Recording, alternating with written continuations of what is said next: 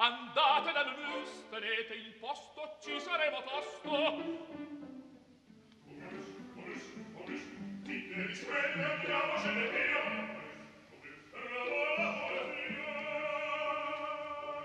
Momus, il caffè dell'opera. Buongiorno, benvenuti al programma di Lucia Rosei con Laura Zanacchi. Oggi la regia è firmata da Lucia Rosei, Fiore Liborio responsabile tecnico. Buongiorno da Sandro Cappelletto. Andiamo a Palermo, andiamo oggi a Palermo per quella che eh, è di fatto la proposta più interessante di questo autunno operistico italiano. Naturalmente siamo in attesa il 15 novembre della nuova, della prima opera di Gheorghi Kurtag, Teatro La Scala. So che eh, Radio 3 Suite sta seguendo con molta attenzione tutto quello che è in preparazione di questo attesissimo debutto operistico di Kurtag, ma da Palermo ci giunge una proposta davvero interessante, sia per i titoli sia per chi eh, li mette in scena. Si tratta di tre titoli, in realtà. Uno, l'ultimo, eh, probabilmente noto eh, più noto degli altri due, e cioè il castello del principe Barbablù di Bela Bartok. Ma il castello di Barbablù viene preceduto dalla musica di accompagnamento per una scena cinematografica e dalla di Gluckige Hand, la mano felice di Arnold Schoenberg. Andiamo con ordine. La mm, Begleitmusik zu eine Lichtspielszene, musica di accompagnamento per una scena cinematografica, che idealmente dedichiamo a Ennio Morricone nel giorno dei suoi 90 felicissimi anni, nasce in una maniera un po' paradossale. Non c'è il film. Cioè Schoenberg viene sollecitato, siamo negli anni, siamo a cavallo degli anni 20 e 30, Schoenberg vive a Berlino, in cui il film muto, eh, beh, sta finendo, sta cominciando la, la, il, il, sonoro, i parlati, la musica non più eseguita da un pianista o da un ensemble eh, dal vivo, ma registrata appunto la colonna sonora. Benissimo, una casa di edizione musicale che, sta, eh, che fornisce musica per i primi film sonori chiede a Schoenberg di scrivere una colonna sonora in assenza però dell'immagine. Il film non c'è ancora. Schoenberg immagina una sequenza in tre momenti, un pericolo crescente, un momento di angoscia e il momento finale, la catastrofe.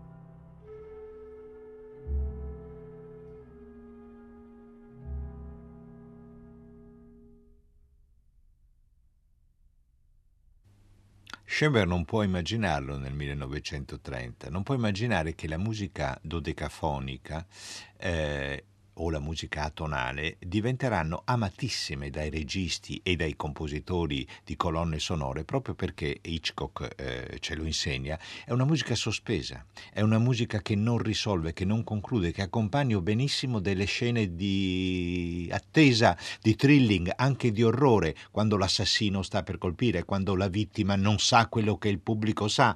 Eh, fatalmente i registi di cinema, anche se non sanno che si chiama musica tonale o musica dodecafonica, chiedono ai compositori di musica per il film qualcosa del genere, perché questa musica crea una tensione. Schoenberg non rinnega se stesso in questo brevissimo, dura meno di otto minuti, musica di accompagnamento per una scena cinematografica e apre una strada che avrà moltissimo successo per il cinema. Questo è il brano breve d'esordio che verrà eseguito dall'orchestra del Teatro Massimo di eh, Palermo con la direzione di Gregory Vaida e da domenica eh, 18 novembre a martedì 27 novembre. Subito dopo, senza col- ehm, soluzione di continuità, inizierà La mano felice, questo monodramma con musica su testo dello stesso uh, Schoenberg, della durata molto breve, una ventina di minuti, il cui eh, inizio sembra riportarci in una dimensione da incubo. Non dimentichiamo, questo è un lavoro degli anni poco dopo il 1910, tra il 12 e il 13 di Schoenberg, pieno clima espressionista, e i, gli intellettuali, gli artisti viennesi hanno avuto tempo di leggere l'interpretazione dei sogni di Sigmund Freud e improvvisamente il loro panorama creativo si è arricchito della dimensione dell'inconscio, con tutto quello che porta con sé anche gli incubi, schiusa appunto da Freud. Vi leggo le didascalie perché Schoenberg è generosissimo di didascalie in questo, sua, in questo suo breve opera. La scena è immersa nell'oscurità quasi totale. Sul davanti giace l'uomo, con la faccia rivolta al suono, al suolo. L'uomo è l'unico protagonista che racconta, la cui voce ascoltiamo. Sul suo dorso è seduto un animale favoloso, della specie dei felini, come una iena con grandi ali di pipistrello, che sembra aver conficcato i denti nella sua nuca.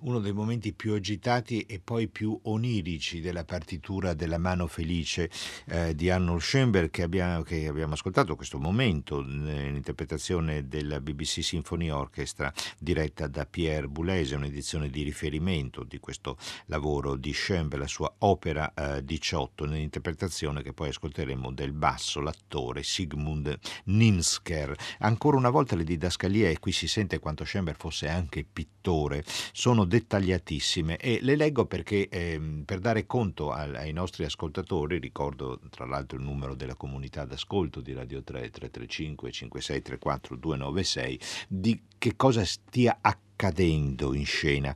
L'uomo deve accompagnare questo crescendo della luce, della tempesta, in modo da far sembrare che entrambi, la luce e la tempesta, provengano da lui. È chiaro che è una visione onirica o, o, o da incubo. Egli, l'uomo, guarda dapprima la sua mano, ecco la mano felice, che poi tanto felice non è, luce rossastra, questa si abbassa lentamente, visibilmente fiaccata, i suoi occhi si infiammano d'agitazione, luce verde sporco. L'agitazione cresce, le membra si tendono in uno spasimo. Egli protende tremando le due braccia davanti a sé, rosso sangue, sbarra gli occhi e spalanca inorridito la bocca. Quando appare la luce gialla, la sua testa deve apparire così come se stesse per scoppiare. L'uomo non si volge verso la grotta, ma guarda davanti a sé e poi apparirà una donna donna che lui cerca di raggiungere, ma che gli sfugge. Tende, lei, lui tende la mano, ma lei gli sfugge. In questa didascalia di Schoenberg si sente naturalmente il clima espressionista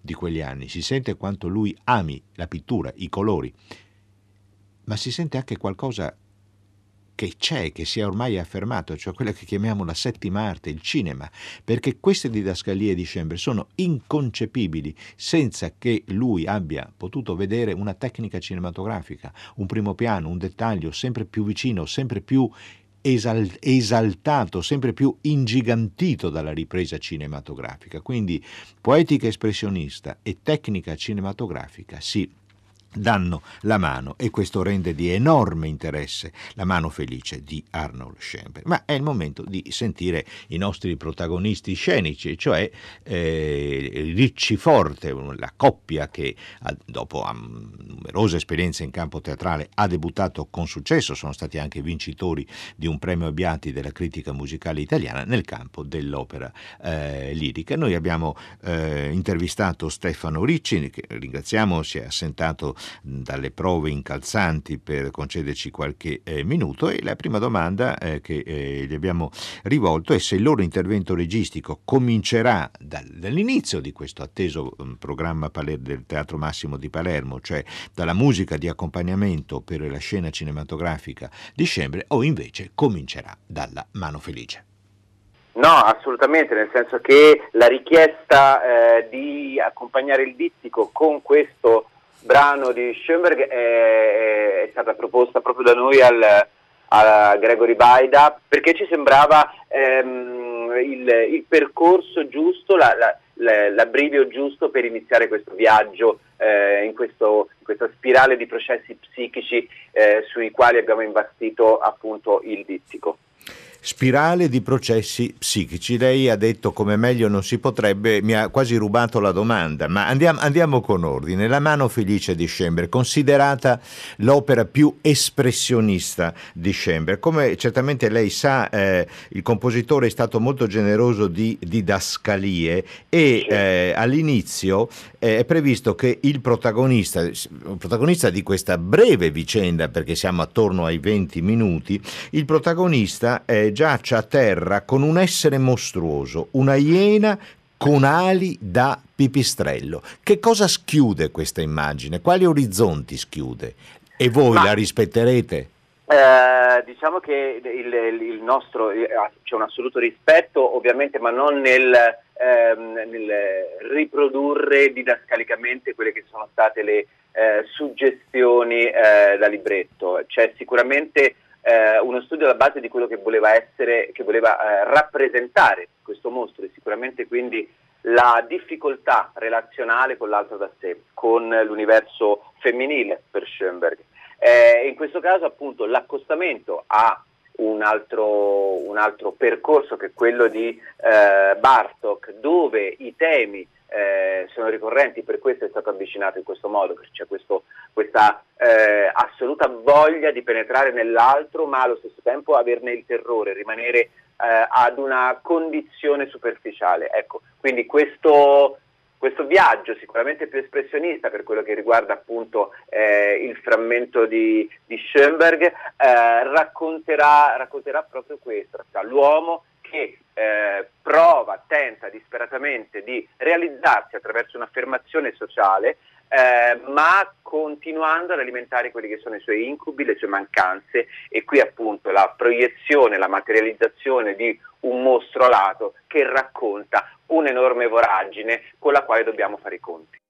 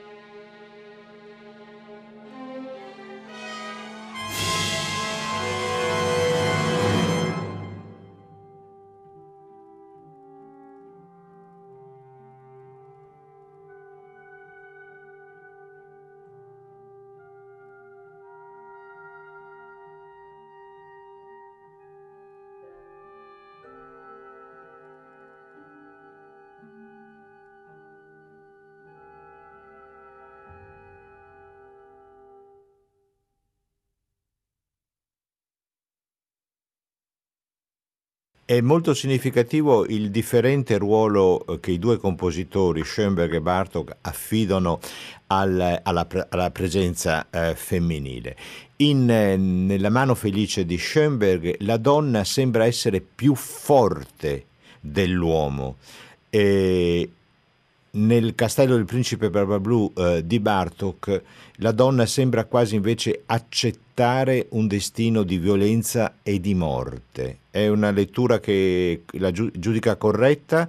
Eh, uh, no, no, credo, credo, non, non, credo sia esattamente così. Infatti poi abbiamo avuto modo di lavorare con l'interprete femminile proprio su questo. C'è diciamo una, una, un fraintendimento su quello che è la figura femminile. Per me Uh, in Bartok la, la, molla invece propulsiva è proprio l'attitudine autentica e, e sincera di Judith che, che vuole eh, andare oltre la superficie, vuole affrontare un viaggio verticale nella conoscenza dell'altro. Ovviamente questo implica eh, timori e implica anche una, ri, una ridimensione di quello che può essere il sentimento amoroso, ma eh, è sicuramente tra i due, tra Barba Blu e, e Judith, eh, il personaggio eh, attivo è sicuramente la, la, donna. Certamente, lei non ha paura, lei è curiosa, lei vuole aprire tutte le porte, però a un certo punto, ce lo dice anche la musica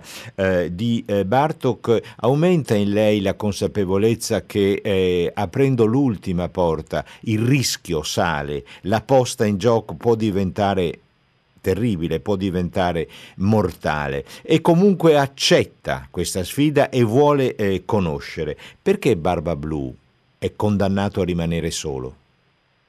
Perché Barba Blu probabilmente ha un atteggiamento più cinico rispetto a, a quello che può essere il sentimento corrisposto, nel senso che eh, ha, ha, già avuto esperienze e comprende che probabilmente eh, questa condivisione non è così autentica con l'altro da sé. Il tentativo di compenetrare l'altro, il tentativo di eh, conoscere eh, la parola amore per quello che davvero rappresenta, cioè una conoscenza approfondita del differente. Eh, in questo caso probabilmente Judith perde proprio perché idealizza qualcosa, come facciamo noi, per questo poi ci ha interessato molto eh, mettere in scena questo dittico, perché comunque appartiene a quello che è ancora oggi il sistema relazionale contemporaneo. La, ci innamoriamo di cosa? Ci innamoriamo di qualcuno sul quale proiettiamo la nostra immagine di amore, ma poi eh, chi di noi va o prova o tenta disperatamente riuscendoci di conoscere davvero l'altro, probabilmente poi ci rendiamo conto che quel sentimento non collima con la persona che abbiamo di fronte.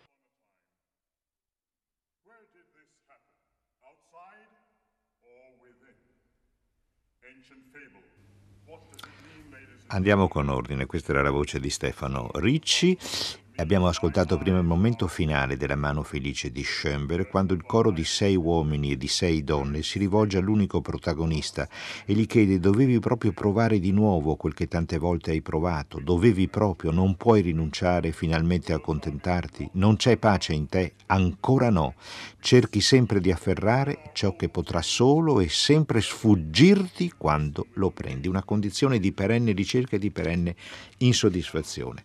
E adesso sotto di noi sentiamo la voce dell'attore che racconta il prologo del Castello del Principe Barbablù, debutto esattamente un secolo fa, Budapest 1918. Ladies and Gentlemen è una versione inglese, poi daremo maggiori dettagli.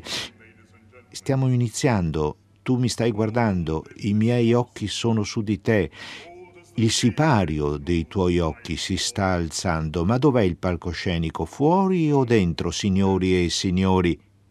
Gli eventi attorno a noi sono gioiosi o amari?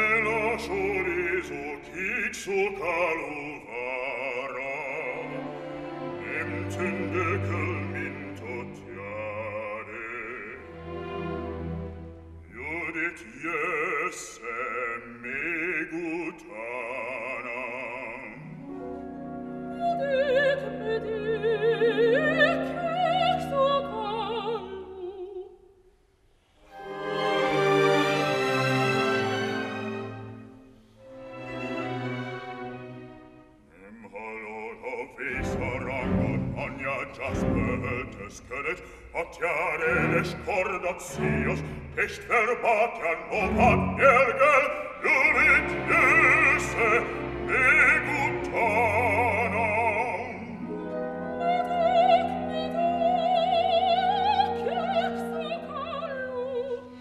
Ed eccoci all'ingresso del castello del principe Barbablù. Lui le dice, eccoci, non è un posto molto piacevole come quello in cui tu sei stata abituata a vivere finora. Difatti tua madre è molto addolorata e molto... Eh, preoccupata. Judith, mi, mi stai ascoltando? Stai venendo? Ma certo, mio carissimo Barba Blu, Megiek Kecakalu, il mio ungherese non è certamente impeccabile. Sto arrivando, sto arrivando. Comincia così il viaggio che eh, porterà Judith, spinta dalla sua curiosità, ad aprire le porte. Ogni porta sarà una scoperta, certamente non delle più felici, fino all'ultima, ma ah, ci arriveremo. Allora abbiamo sentito il prologo in inglese, la versione che eh, ora stiamo trasmettendo è quella diretta da Valery Gergiev con la London Symphony Orchestra e con le voci di Elena Zitkova come Judith, mezzo soprano, e di eh, William White come il principe per blu, una voce di basso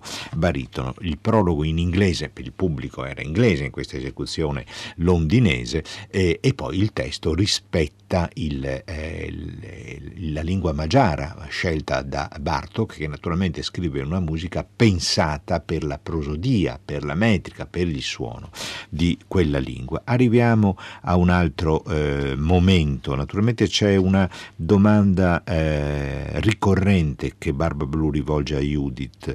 Eh, Mitlas, che cosa vedi? Che cosa vedi? A ogni porta che si apre, che cosa vedi?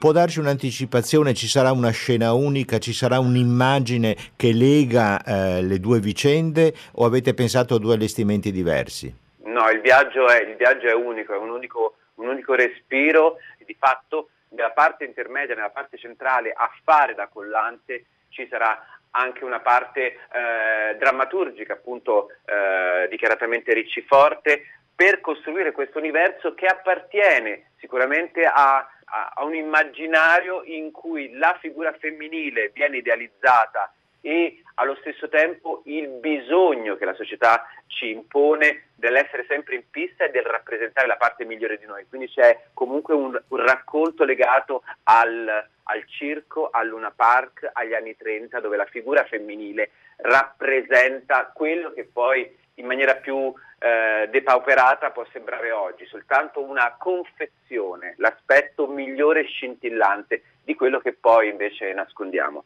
Ambientazione anni 30 che tutto sommato rispetta anche l'anno di composizione dei due lavori. Un'ultima domanda, qual è il vostro atteggiamento nei confronti del testo musicale, eh, di ascolto immagino eh, certamente, di rispetto anche o lo considerate più che un testo un pretesto? No, eh, noi da sempre, anche con la nostra attività in, nel teatro contemporaneo abbiamo sempre considerato la musica, quindi l'apparato musicale, come l'elemento fondante per raccontare, in questo caso tanto più eh, nel momento in cui ci siamo avvicinati al mondo della lirica il, il, la musica eh, diventa un viaggio dentro il quale bisogna assolutamente accostarsi con rispetto e con il tentativo da parte nostra di poter raccontare qualcosa che magari eh, illumini eh, attraverso una visione um, un aspetto musicale che è in nuce ma con, che non è ancora magari stato sprigionato per una visione un pochino più didascalica e più aderente comunque a un libretto che racconta comunque un tempo da cui ormai siamo lontani.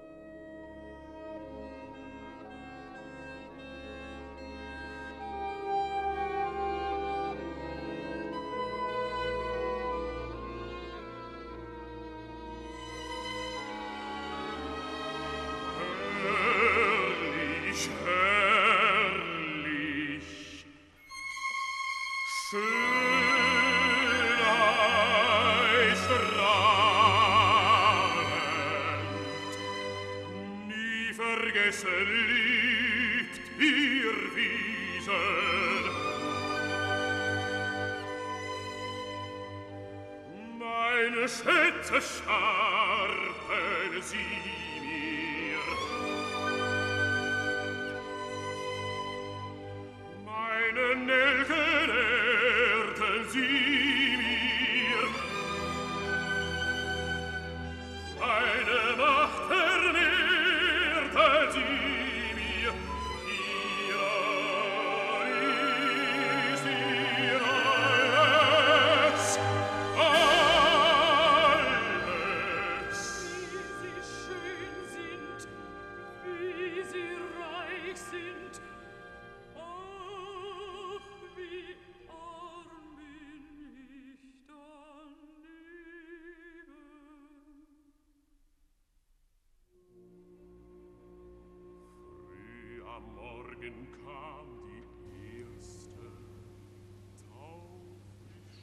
Questa è la voce di Dietrich Fischer Disco, interprete nel 1958 di un'edizione, come abbiamo sentito in lingua tedesca, del Castello del Principe Barbablù di Bela Bartok, un'edizione premiatissima, vinse il disco d'oro di quegli anni con la direzione di un magnifico direttore ungherese Ferenc Frischöi mentre lei Judith Erta Töpper.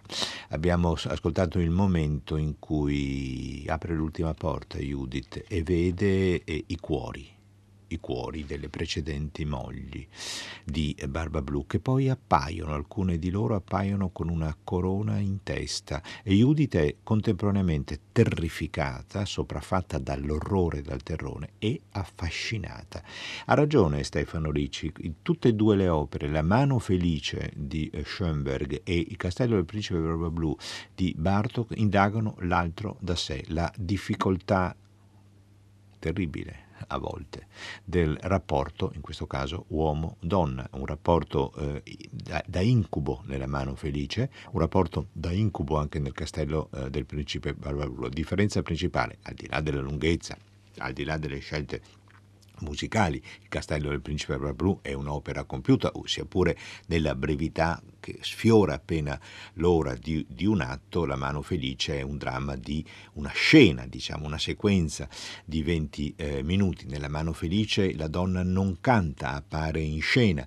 Nel Castello del Principe Barba Blu il, la donna appare in scena e canta e come con una vocalità eh, stupefacente, però c'è un elemento, gli anni, eh, La mano felice degli anni 12-13, Il castello del principe Blu, l'opera più nota di eh, Bartok, è del 18, esattamente un secolo fa. Sono quegli anni in cui i compositori europei cominciano a guardare al di là delle apparenze, scoprono altri sentimenti, altri modi di eh, sentire e di esprimere anche l'inesprimibile perché Judith sta vivendo un incubo che si conclude così.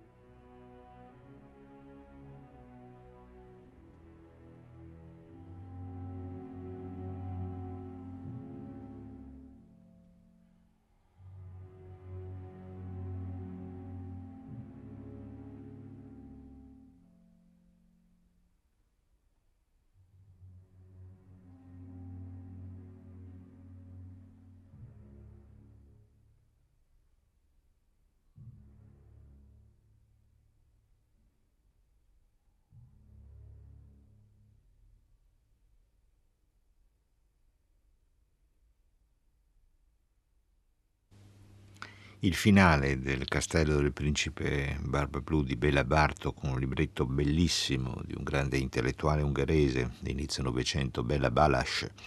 Che cosa è successo? E si sa, Barba Blu ha una coazione a ripetere questo delitto, le sposa per uccidere, ma vuole che quando muoiono siano bellissime le sue spose. E difatti, e difatti anche per Judith va a prendere il mantello, eh, un regale mantello che le mette sulle spalle e poi i gioielli e la corona, la, la, corona in testa, i gioielli attorno al suo collo. Judith riesce soltanto a dire Barba Blu, risparmiami, risparmiami, eh, risparmiami, ma non c'è niente da fare, lui deve fare così, la sua ossessione è questa, finché si apre appunto l'ultima porta e eh, Judith comincia a camminare eh, sulla strada lo stesso percorso che hanno compiuto già le altre precedenti mogli e vittime di eh, Barba Blu verso la settima porta. Apre la porta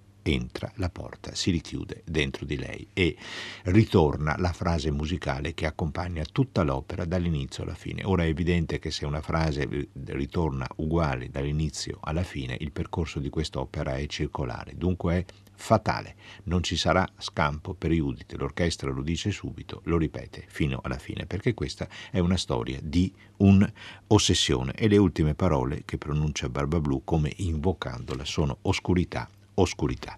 Ci siamo occupati di questa interessantissima proposta del Teatro Massimo di Palermo, in scena l'abbiamo anticipata da domenica 18 fino a martedì 27 novembre, La mano felice di Schoenberg preceduta dal breve brano cameristico di Schoenberg, musica di accompagnamento per una scena cinematografica, e poi Il castello del principe Barbablu di Bela Bartok. La regia, la direzione di Gregory Vaida, il progetto creativo Ricci Forte, una premiata ditta diciamo, di regie teatrali e ormai anche operistiche, con la regia firmata da Stefano Ricci. Ma sono già le 12 e 2 minuti, Momus chiude qui, niente paura, ci accomodiamo di là per un attesissimo e discu- discussissimo ritorno di fiamma.